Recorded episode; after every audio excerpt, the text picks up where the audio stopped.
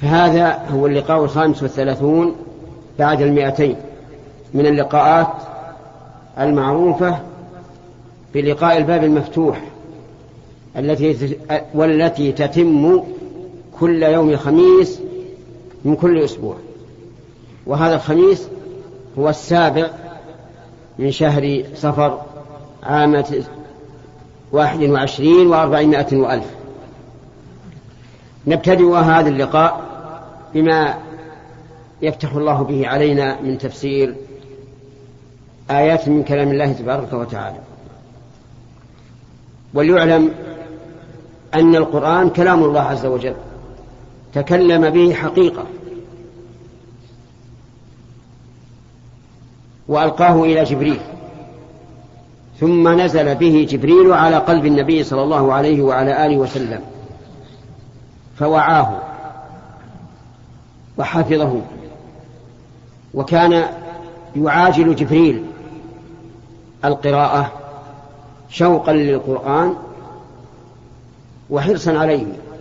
فقال الله تعالى لا تحرك به لسانك لتعجل به. إن علينا جمعه وقرآنه فإذا قرأناه فاتبع قرآنه. يعني إذا قرأه جبريل فاتبع قرآنه. ثم إن علينا بيانه. والقرآن خير الكلام في أخباره وأحكامه وآثاره وتأثيره ولهذا أحث كل إنسان على حفظ القرآن وتدبر معانيه والعمل به. لأن الله تعالى رفع به هذه الأمة لما كانت تجاهد بالقرآن وللقرآن رفعها الله. ولما تولت وأعرضت حصل لها من الذل ما تعلمونه الآن. ولو عادت إلى القرآن والسنة كما كان عليه الأسلاف لعادت إليها عزتها وكرامتها. أحث إخواني على تعلم القرآن تفسير القرآن. وليأخذوا التفسير من طريقين. الأول العلماء المأمونين في علمهم. المأمونين المأمونين في ثقتهم وعقيدتهم. الطريق الثاني كتب التفسير. ولكن يجب أن نبتعد عن التفاسير التي تشتمل على تحريف القرآن في صفات الله تعالى وأسمائه فلنحذر منها. آه نعود إلى موضوع كلامنا حيث انتهينا إلى قول الله تعالى يا أيها الذين آمنوا إذا قيل لكم تفسحوا في المجالس فافسحوا. يفسح الله لكم. تفسحوا أي اجعلوا فسحة وتوسعوا. وقوله إذا قيل لكم يشمل ما إذا قاله الداخل أو قاله من يدبر المجلس. ولهذا تجد أن الفعل قيل. ولم يذكر القائل ليشمل هذا وهذا. فمثلا إذا كان المجلس له مدبر يجلس الناس وقال لبعضهم توسعوا توسعوا لفلان يجلس فليتوسعوا. أو أن رجلا دخل والمجلس مكتظ بالجالسين فقال توسع. فليتوسع وما هو جزاء المتوسعين؟ جزاؤهم مثل عملهم. يفسح الله لكم يوسع لكم الأمور التي تستعصي عليكم في أمور دينكم ودنياكم. وهذا ثواب عظيم لعمل يسير. وكانوا عند النبي صلى الله عليه وعلى آله وسلم يجلسون. فيت... فيأتي إلى المجلس أناس من كبار الصحابة من أهل بدر أو غيرهم. فيقفون. لأنهم لا يجدون مكان لا يجدون مكانا. فربما يقول النبي صلى الله عليه وعلى آله وسلم للقوم تفسحوا. وربما يقول هؤلاء الواقفون تفسحوا. فأمر الله تعالى من وجه إليه الأمر بالتفسح أن يفسح. وبين ثوابه وإذا قيل انشزوا فانشزوا. وهذه أشد من الأولى. يعني إذا قيل قوموا عن هذا المكان قوموا. لكن هذا لا يكون إلا ممن يدير المجلس لأن له إمرة وسلطة. أما الداخل فلا. لا يحل له أن يقيم أحدا من مكانه ويجلس فيه لنهي النبي صلى الله عليه وعلى آله وسلم عن ذلك. لكن لو رأى من يدير الجلسة أن يقوم أن يقيم فلانا ليجلس فلان. فلا حرج ولكن لا يفعل هذا إلا لمصلحة راجحة. لئلا يقع في قلب الذي قيل له انشز شيء وربما يغضب ويغادر المجلس. الخلاصة الآن في هذه الآية دليل على أن الإنسان إذا قيل له تفسح فليفسح وأن ثوابه أن الله يفسح له في دينه ودنياه وفي قبره. إذا قيل انشزوا يعني قوموا فليقم. ولكن هذا إنما يكون من من الذي يدير الجلسة كصاحب البيت مثلا أو من ينوب منابه. وقد قال الله عز وجل إذا قيل لكم ارجعوا فارجعوا هو أزكى لكم. ثم قال عز وجل يرفع الله الذين آمنوا منكم والذين أوتوا العلم درجات. يعني أخبر الله عز وجل أنه يرفع أهل العلم. الذين أوتوا العلم يعني أعطوا العلم والمراد بذلك العلم الشرعي. كعلم الكتاب والسنة وما يساند يساندهما. يرفع الله الذين آمنوا منكم والذين أوتوا العلم درجات. وأطلق الدرجات لأنها على حسب الإيمان والعلم والانتفاع بالعلم. فمن كان إيمانه أقوى كان رفعه امشي أعلى. ومن كان علمه أوسع وأكثر وأكثر انتشارا ونفعا للمسلمين كان رفعه أعلى. لأن الجزاء من جنس العمل. وفي هذه الآية حث على تحقيق الإيمان وعلى طلب العلم. وأن لأن الله يرفع أهل العلم. وفي هذا يقول الشاعر العلم يرفع بيتا لا عماد له والجهل يهدم بيت العز والشرف. عليك بالعلم.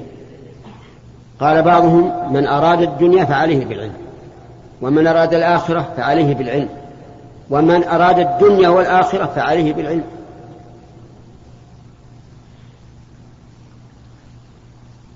يرفع الله الذين آمنوا منكم والذين أوتوا العلم درجات. بعدها والله بما تعملون خبير أي عليم. بكل ما نعمل سواء في السر أو في العلانية وسواء في الأقوال أو في الأفعال وسواء في أعمال القلوب أو في أعمال الجوارح. كل ما نعمل فالله عليم به. لو سأل لو سألكم سائل من الذي خلقكم؟ من الذي خلق؟ الله من الذي جعل لكم السمع والأبصار والأفئدة؟ الله إذا كان هو الله عز وجل فلا بد أن يعمل أن يعلم بما نعلم ولهذا قال ألا يعلم من خلق وهو اللطيف الخبير الجواب بلى الخالق لابد أن يعلم أن يعلم مخلوقه وفي هذا دليل على تحذير الإنسان أن يعمل بما يسخط الله. لا تعمل بما يسخط الله لا بالقول ولا بالفعل ولا بالاعتقاد. لأن الله عليم به. احذر. كما قال عز وجل ويحذركم الله نفسه. ونقتصر على هذا من أجل تلقي الأسئلة. ونسأل الله لنا ولكم العلم النافع والعمل الصالح.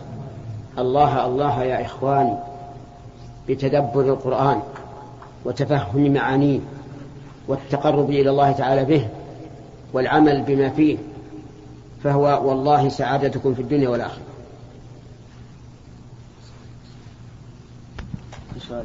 يسأل الشيخ في عندنا في الجامعة محاضرة من الساعة الثالثة إلى الساعة الخامسة. وما يسمح أن الدكتور نخرج نصلي العصر. العصر نعم, نعم ف... والسؤال؟ السؤال هل صلاتنا بعد الساعة خمسة جائزة؟ والله ما أدري بأي منطقة أنتم؟ بالرياض. إي نعم الساعة الخامسة يعني الوقت باقي. ولكن يختلف في الشتاء عن الصيف. المهم إنه الوقت ما دام الوقت باقي فلا حرج. يعني الوقت هو الاصفرار الاصفرار إذا صارت الشمس خرج وقت العصر إلا للضرورة. يسار.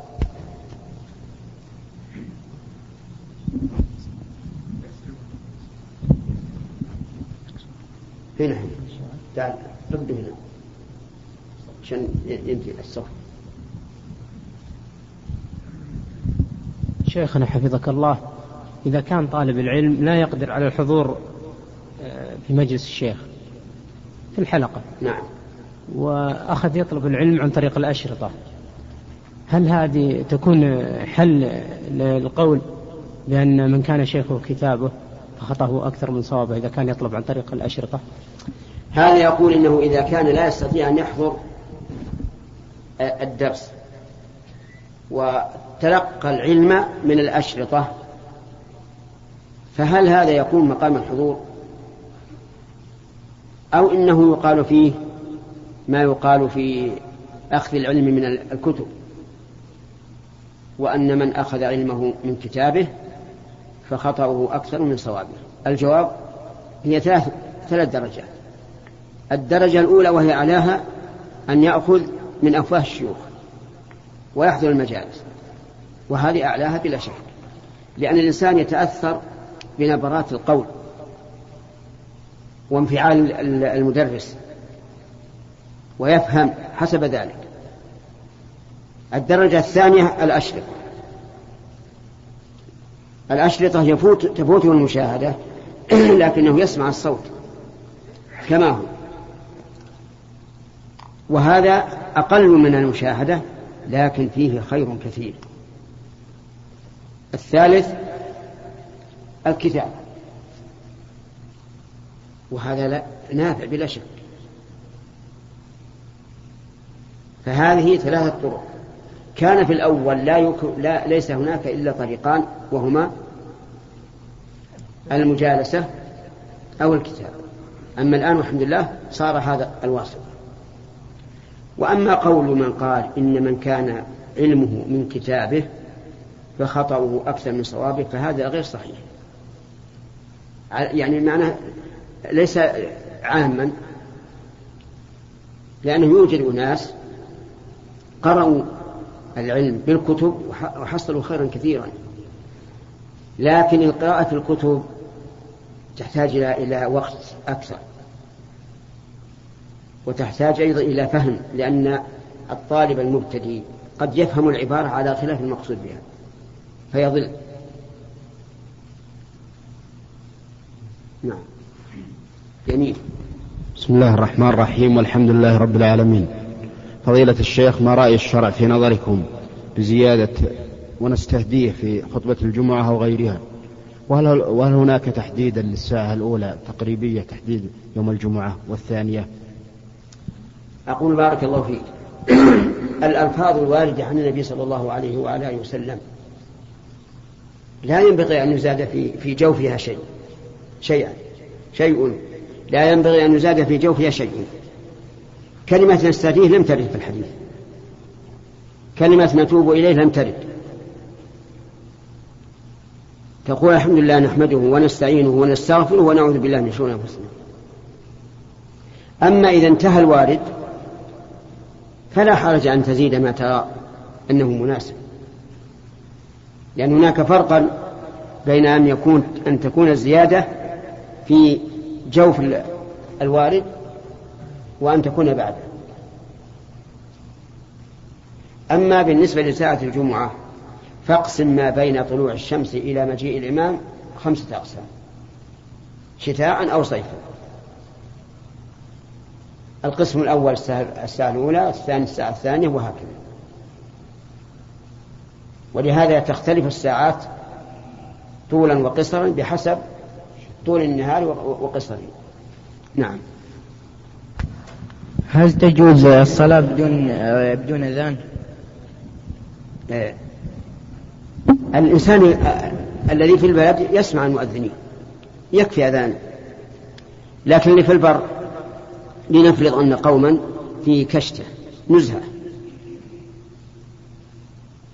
إذا صلوا بدون أذان فالصلاة صحيحة. لكنهم آثمون بعدم الأذان. لأن الأذان فرض كفاية. فيجب عليهم أن يؤذنوا. فإن تركوه أثموا أما الصلاة فإنها صحيحة.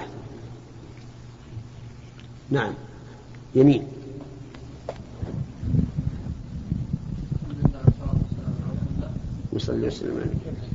الحمد لله والصلاة والسلام على رسول الله صلى الله عليه وسلم.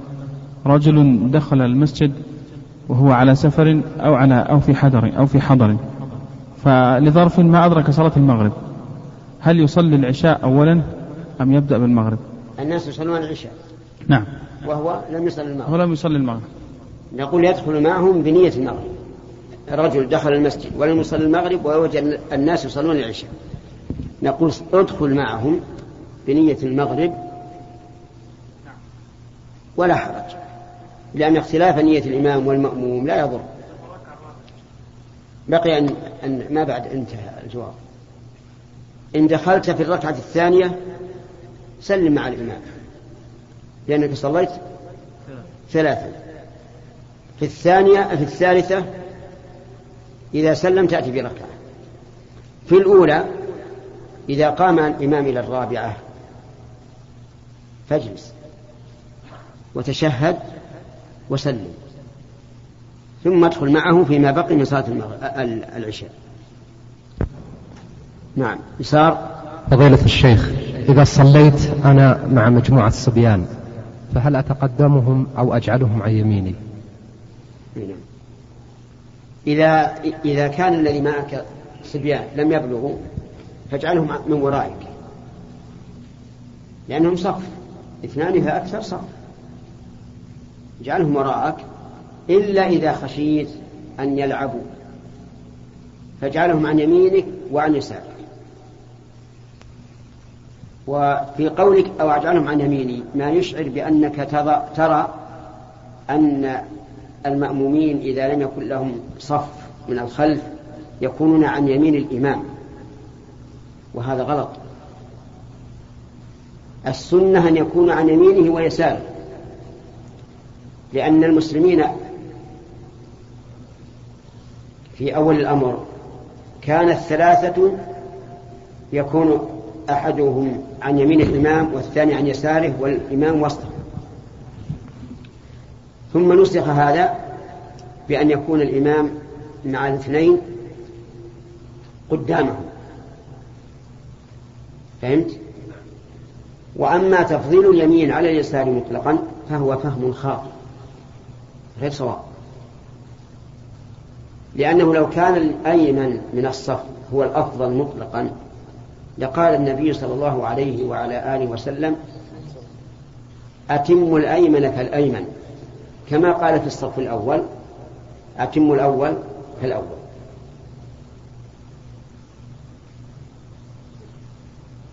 وعلى هذا فنقول إذا تساوى يسار الإمام ويمين الإمام فالأيمن أفضل. أما إذا كان بينهما فرق فالأيسر الداني من الإمام أفضل. ثم أنه قد روي عن النبي صلى الله عليه وعلى آله وسلم أنه قال وسط الإمام. ثم إنه ليس من المنظر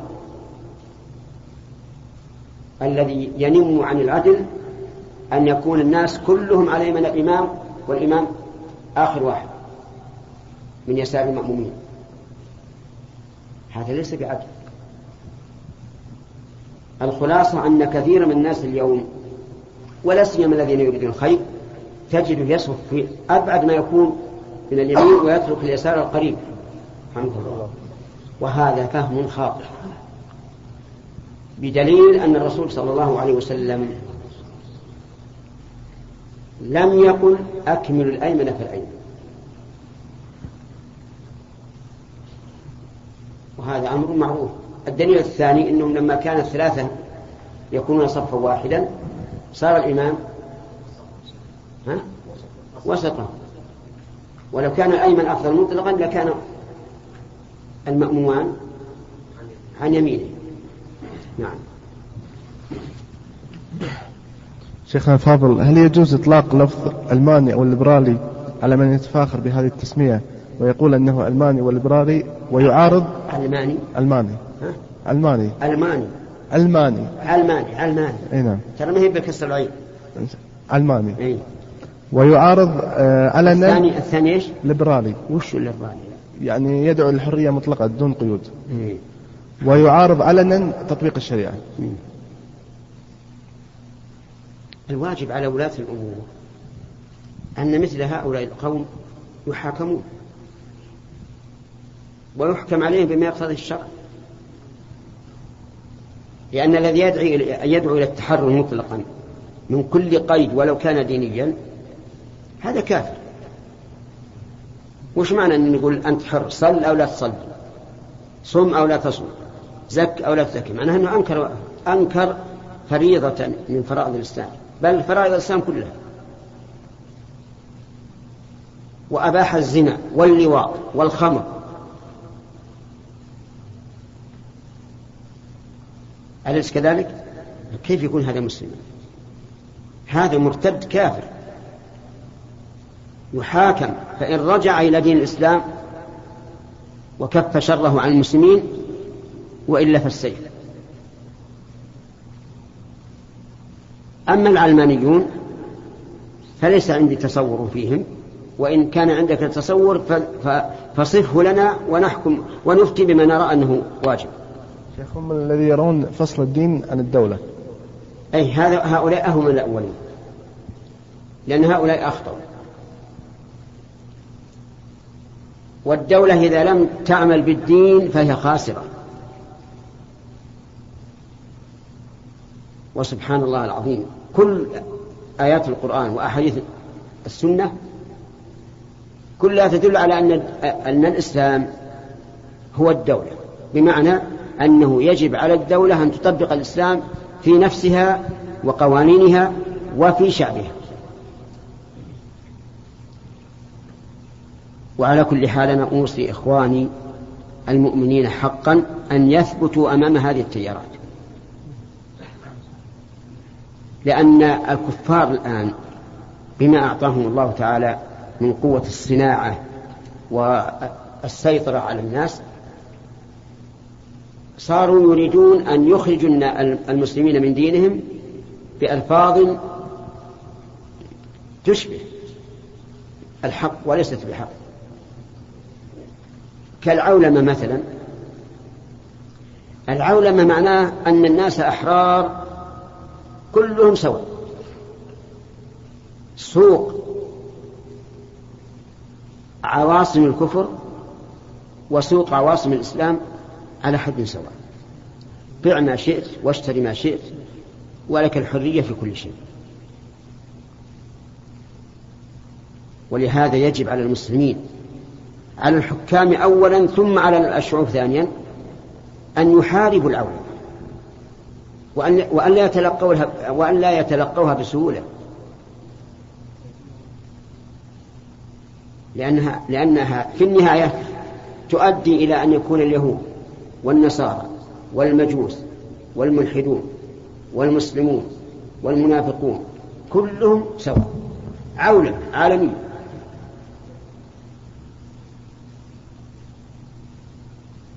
فالواجب علينا نحن أن نرفض هذا الفكر.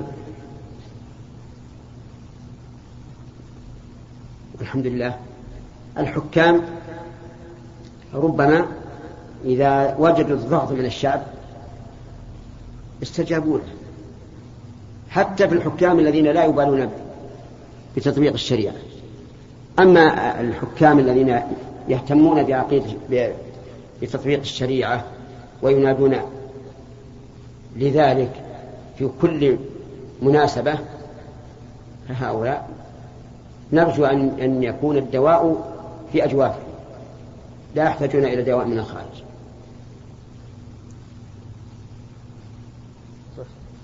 نعم. صار الليبرال أنت أفدت الحين. الليبرالي. إحنا دائما نسمع الليبرالي ما الليبرالي. صار معناها التفسخ من الدين كذا؟ عن علم تقول هذا؟ الحمد لله. نعم. شيخ أحسن الله إليك.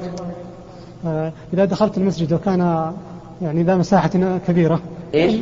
إذا دخلت المسجد وكان ذا مساحة كبيرة نعم. فإما أن أذهب إلى سد فرجة في آخر المسجد فتفوتني الركعة وربما تفوتني جماعة أو يصلي في في صف في آخر غير مكتمل. إذا كانت الركعة هذه الأخيرة فلا بأس أن تصلي في, في, في الثاني مع فرجة في الأول. وأما إذا كانت غير الأخيرة فأكمل الأول فالأول دليل هذا؟ قول النبي صلى الله عليه وعلى آله وسلم من أدرك ركعة من الصلاة فقد أدرك الصلاة. إذا ضممناه إلى قوله أتم الأول فالأول صار المعنى أن الإنسان متى كان يدرك الصلاة فليكمل الأول فالأول. نعم. الشيخ أحسن الله إليك إذا كان إنسان من يسافر إلى الخارج للدعوة للمسلمين وغير المسلمين ففي بعض الدول الإسلامية قد لا يعرفون الحجاب بشكله فهل يصح أن يبدأ معهم بالتدرج؟ مثلا يبدأ بتغطية الرأس ثم إذا تمكنوا من تغطية الرأس وتعودوا على هذا الأمر ينتقل بهم إلى تغطية الوجه وهكذا. أم أنه يبدأ معهم بالحجاب الشرعي مباشرة. لا الذي نرى أنه إذا قدم إلى بلد لا يعرفون الحجاب إلا ما ستر الرأس والشعر والجسم ويرون أن كشف الوجه والكفين لا بأس به فلا يجابههم من, الأول. بل يأتي إليهم شيئا فشيئا كما كانت الدعوة في أول الإسلام شيئا فشيئا. فهؤلاء حجاب الوجه عندهم غريب وربما لا يقبلون أبدا ويحذر بعض بعض سفهائهم من التلقي عن هذا الداعية. والإنسان الحكيم من يدرأ أكبر الشر بما هو أصغر. يسار. فضيلة الشيخ أحسن الله إليك. بعض الأكياس يوضع فيها اسم عبد العزيز أو عبد الله على نفس الكيس. نعم. ثم بعد استعمال بعد إفراغ ما فيها يوضع فيها بعض الأسمدة من البهائم وغيره ما حكم ذلك؟ أسمدة نجسة ولا طاهرة؟ بعضها النجسة لا النجسة ما يجوز. امتهان بسم الله عز وجل. أما الطاهرة فلا بأس. لكن الأولى للتجار أن لا يكتبوا أسماء يكون فيها لفظ الجلالة أو اسم من أسماء الله عز وجل. بل يذكرون فلان وينسبونه إلى قبيلته. وإذا كان اسمه فيه آه، لفظ الجلالة أو اسم من أسماء الله فليكتب القبيلة أو الحمولة التي ينتسب لها. اقلب الشريط من فضلك.